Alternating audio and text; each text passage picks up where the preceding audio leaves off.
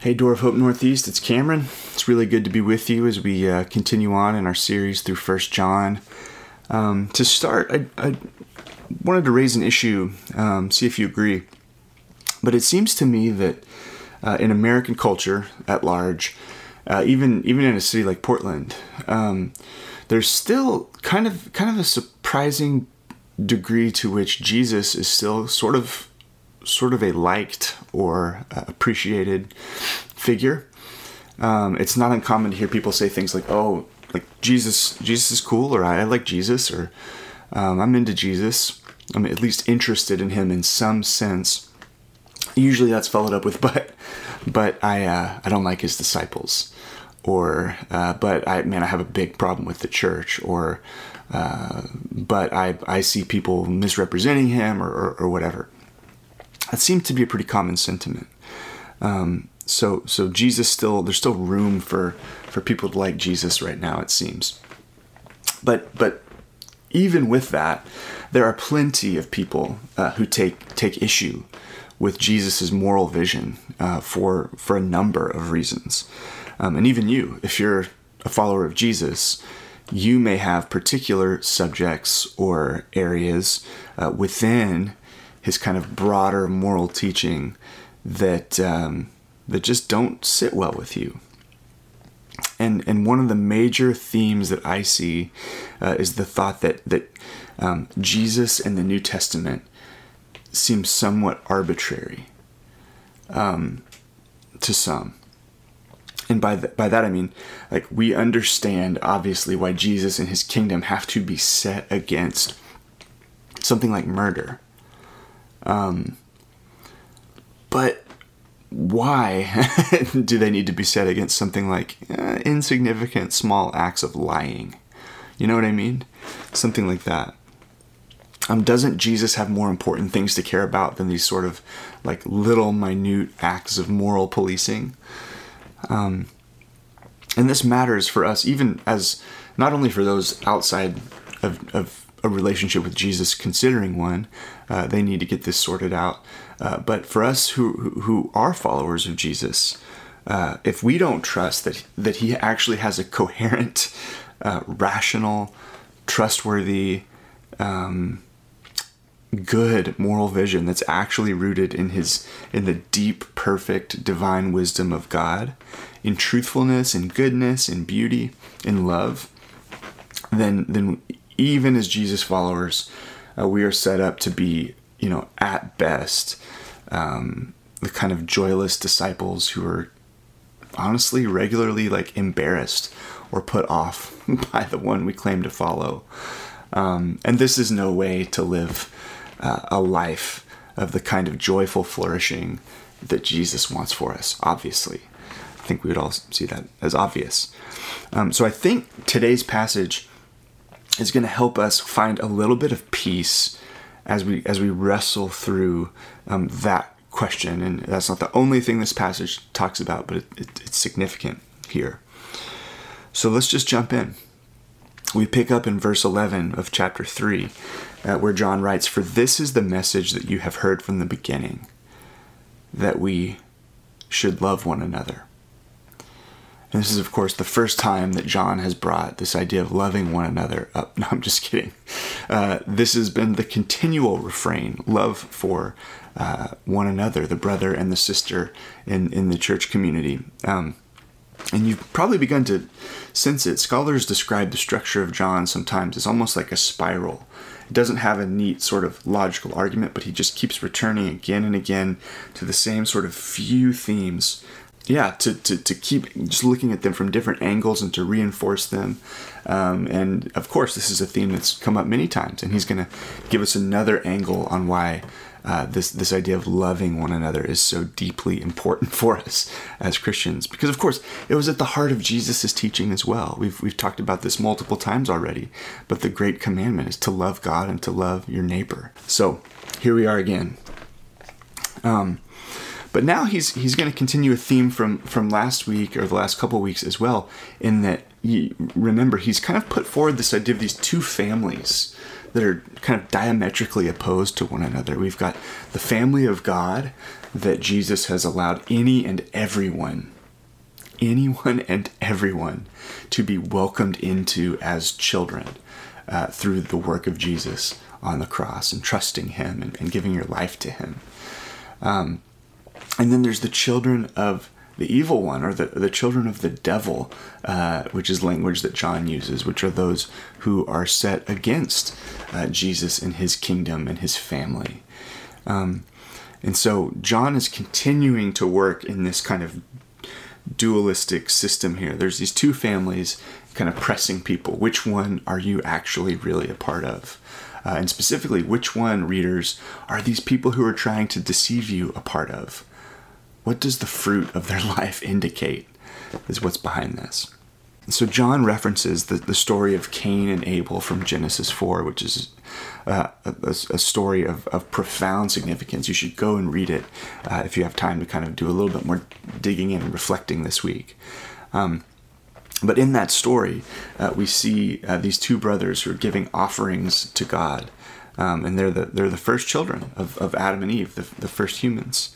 Um, and, and in this process, um, you know, actually, the book of Hebrews and the New Testament helps us understand a little bit more of what was going on. But uh, Cain did not give his offering to the Lord um, out of the same faithful posture that Abel did.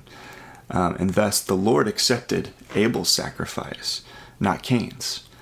And Cain was furious. He experienced anger and deep jealousy over the fact that his brother's his brother's sacrifice was accepted. His offering was accepted. Um, and God, God, God saw this in Genesis 4 and warned him against nurturing that anger. But of course, Cain, Cain gives into it and kills his brother. It's the Bible's first murder. And it's it's no coincidence that this is the first story that follows on the heels uh, of, of Adam and Eve being banished from the garden after they've given themselves over to, to sin and over to um, a life of defining good and evil for themselves over against what God has revealed. Um, so John uses this story. He, he talks of, of Cain and, and he, he says he's of the evil one. So um, he's using Cain as an example of, of the life of the family that's set apart from God. Cain is prototypical uh, in some ways. Uh, he's of the evil one. He's a child of Satan, to use John's ongoing metaphor. Um, and he reflected his father, Satan, in that sense, by indulging his anger that ultimately gave way to the murdering of his brother. We also see here that Cain was a prototype of the world. We've already talked about this concept of the world, not as the planet as a whole or something like that, but as, as the, the kind of human culture um, apart from God's influence, kind of human systems set up in opposition to God, uh, is the sense in which John uses it and he's t- prototypical of the world because that's why John goes into this, and you know that the world is going to hate you.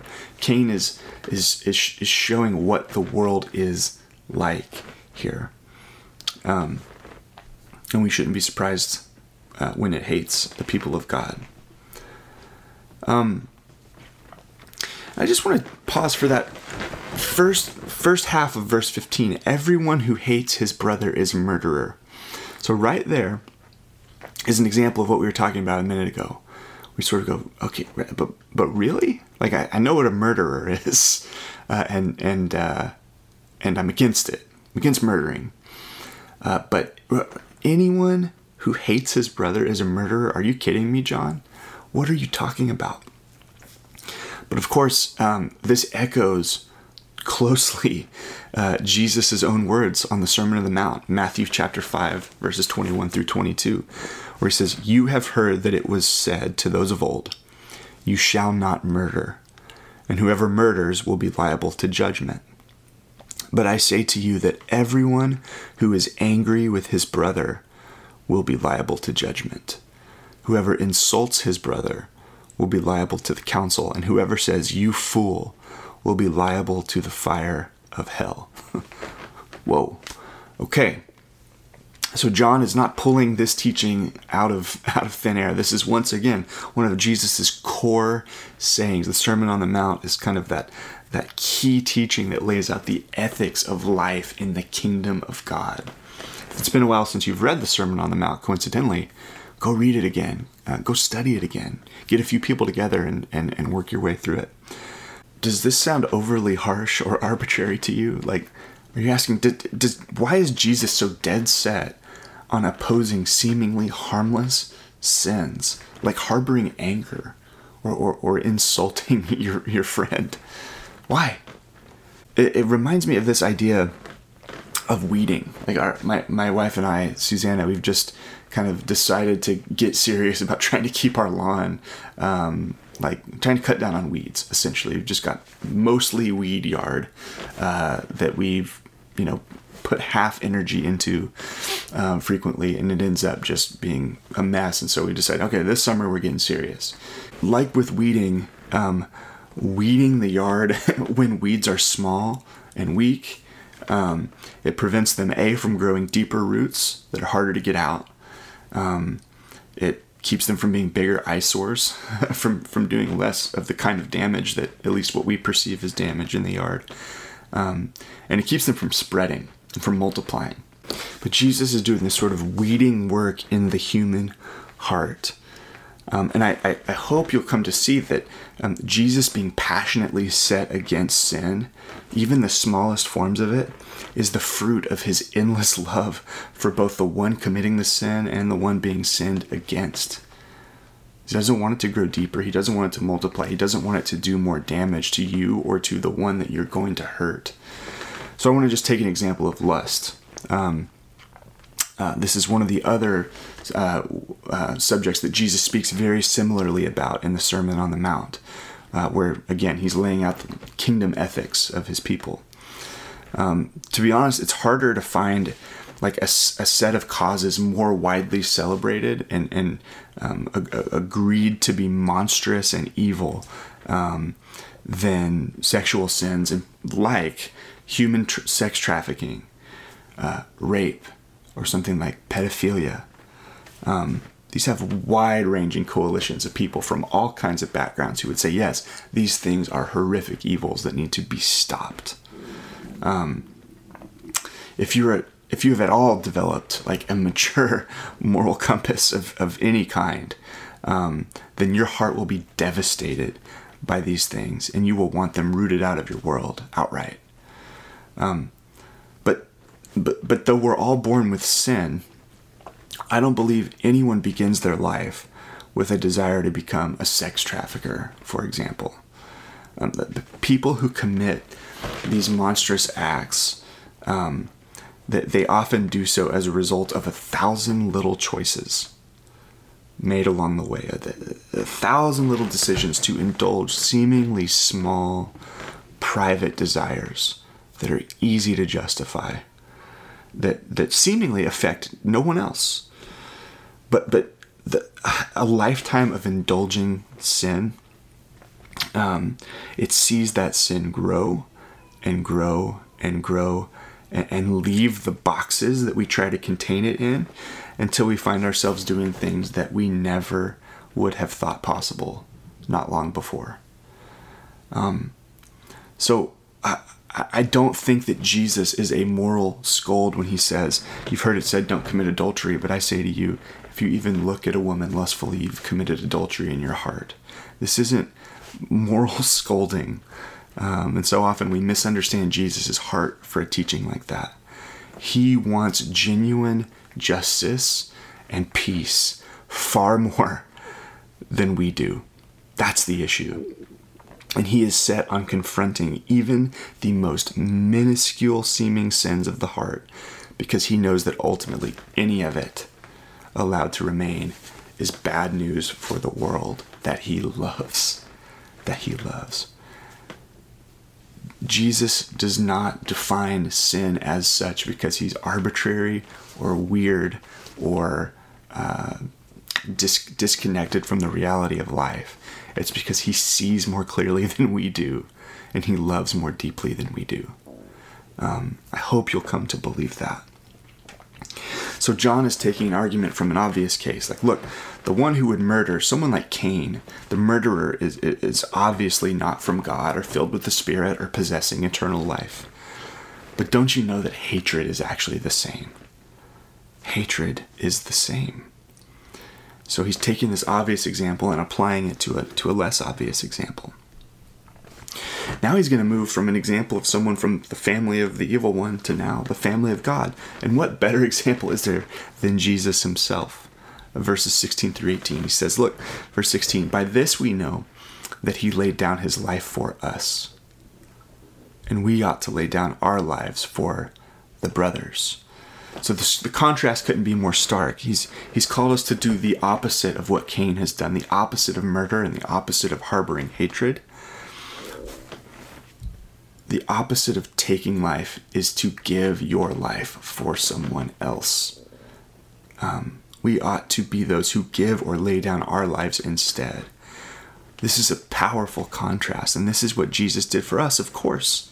And thus, it's the motivation for how we ought to live and treat others as His family, as His image bearers.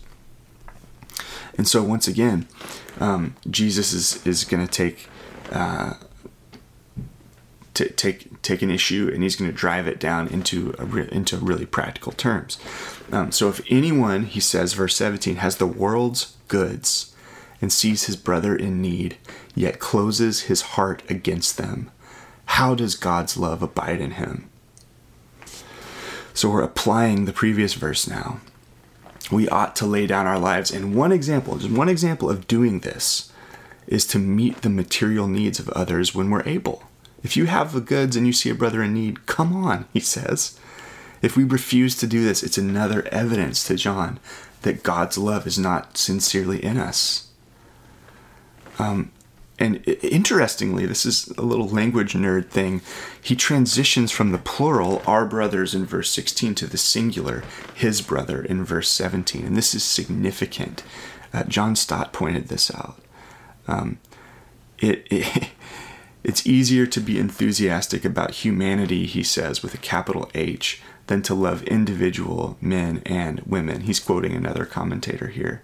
This reminds me of uh, in, in the Russian novel The Brothers Karamazov.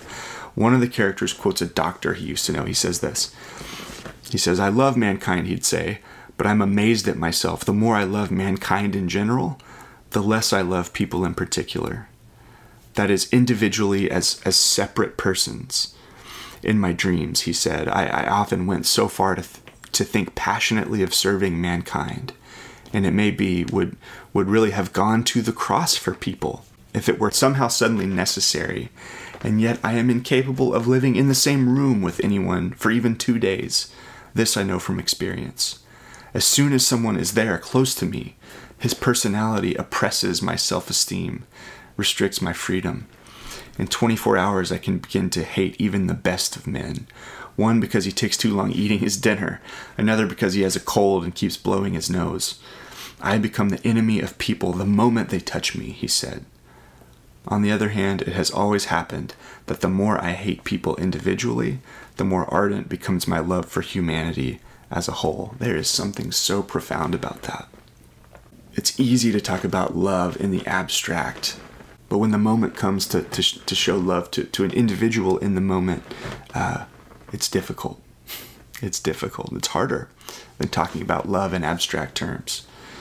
But even this idea of caring for the material needs of your brother or sister, this is a consistent biblical picture of genuine love. Back in Deuteronomy uh, 15, he said, uh, preparing the people for the entry uh, into the land, Moses writes, If any among you uh, one, if among you one of your brothers should become poor in any of your towns within your land that the Lord is giving you, you shall not harden your heart or shut your hand against your poor brother, but you shall open your hand to him, lend him sufficient for his need, whatever it may be.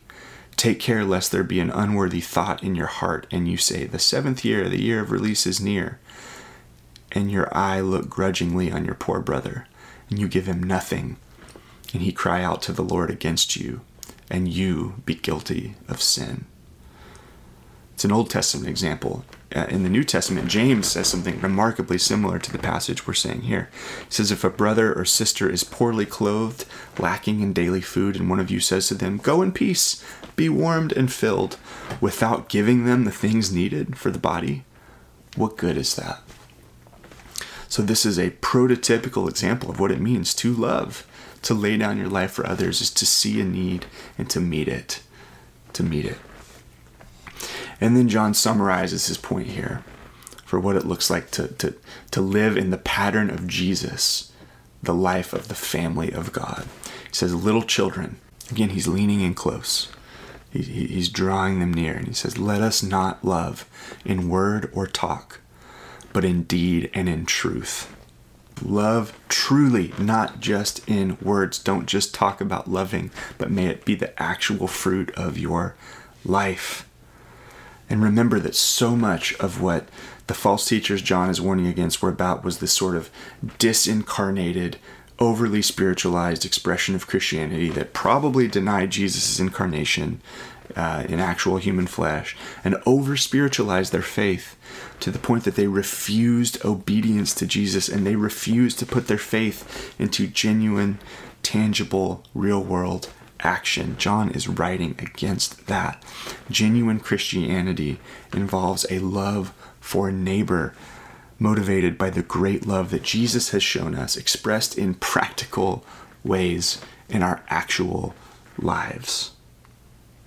And a Christianity that doesn't strive to both rightly understand how Jesus calls us to love our brothers and sisters um, and then put that understanding to work is not the kind of Jesus that the apostles declared. It's something else. It's something else. And in my uh, Door of Hope book club, we've been reading uh, Jemar Tisby's The Color of Compromise, which is really just a, a historical survey of the ways in which uh, the, the American church has been complicit with racism throughout its history. It's a heartbreaking book. It's it's it's powerful. It's it's I commend it to you, but it's sad. And it has countless examples of Christians failing to love their black brothers and sisters by both horrifically misunderstanding what God has demanded of them, and sometimes even by, by understanding, but by letting economic interests or social pressures or whatever else dissuade them from, from obedience. And uh, the book constantly forces you to look at your own life, my own life, our own church, and see where are we doing the same thing here. Um, so it's it's a it's a case study in the necessity of learning to love in word and in deed, in the heart and expressed through action. But John, if you notice, John has hard words for us but these these texts each kind of include a, a, moment of reassurance where again John John wants to to again little children draw draw his readers close and give them assurance of the gospel even and so he does that in the last verses 19 through 24 here and we'll end with this John moves to try to reaffirm the genuine faith of his followers. He wants to give them reasons for having confidence that they are truly in the fold of Jesus and even that God is going to listen to their prayers.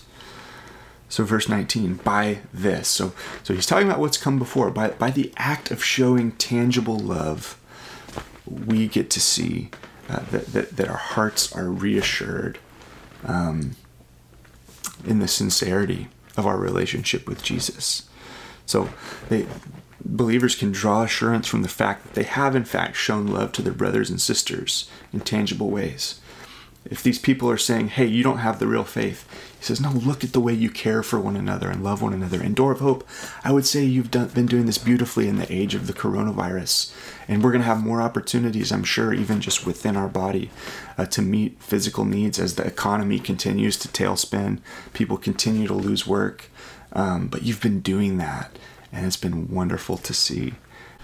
Verse 20 and 21, he says, But look, God is greater than our heart. He says, even if our hearts condemn us, God is greater than our hearts. So, so you might do that and go, you still have the racked with insecurity and doubt. He says, look, God is even greater than that insecurity and doubt in your heart. He knows everything. Beloved, if our heart does not condemn us, we have confidence before the Lord. And I think here what he's saying is look, you can remember the promises of the gospel, of what John's already mentioned, our advocate and atoning sacrifice, Jesus, who laid down his life to save us from our sin. When our heart is is is burdened, we feel downtrodden, he is greater. And what he declares over us is more significant than what we're feeling in the given moment. That's important. And then verses 22 and 23 is another piece is that they've kept the commandments of God. This is obviously related to what came before, but he, he then names it, namely to believe in the name of the Son, Jesus Christ, and to love one another. Um, doesn't that sum it up? To believe in Him, to throw your faith onto Jesus for salvation, and to love one another. That's the commandment, according to John. And then finally, verse 24 trusting that the Holy Spirit will that led them to the truth of the gospel remains in them, that the Spirit of God has been poured out. And He's going to be a reminder to us of the truth, to both John's readers and I believe to us today as well. And so, um, John's point here is not. Uh, is not a works-based salvation. We've continued to make that point, but it's um, it's nonetheless the radical importance of putting our faith into action, of putting our love to, to move from the head uh, and the heart out through the hands to be family members who carry the family resemblance, who look at Jesus the way he laid down his life for us and are motivated to lay down our lives for others, even when it costs us in our pocketbook to see a brother in need, to say, I have the means and I'm going to step up and help you, even as it disadvantages me, even as it costs me something tangible and practical.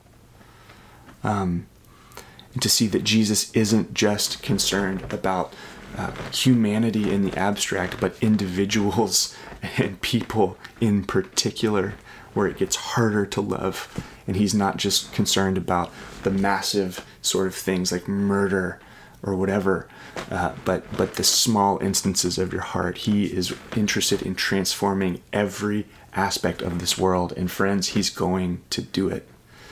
Um, he's going to do it. The work begins now, working through His Spirit poured out in His people. Uh, and so the things we do in the here and now, they really matter. But we know that it ultimately doesn't come in full until He returns that one great last day to set all things right and to bring about um, His kingdom in its fullness. And that will be good news for our world. But may we be a foretaste of that now. May we be a foretaste of that now for anyone who has the eyes to see. That they would no longer say, Yeah, I like Jesus, but I don't like his people. Uh, to the degree that they don't like us, may that be the degree to which they don't like Jesus, fairly and accurately. Amen. All right. Well, Door of Hope Northeast, I love you. Uh, it's an honor to be with you this morning, and uh, I trust that we could be this kind of community this week, this month, this year, in this entire life.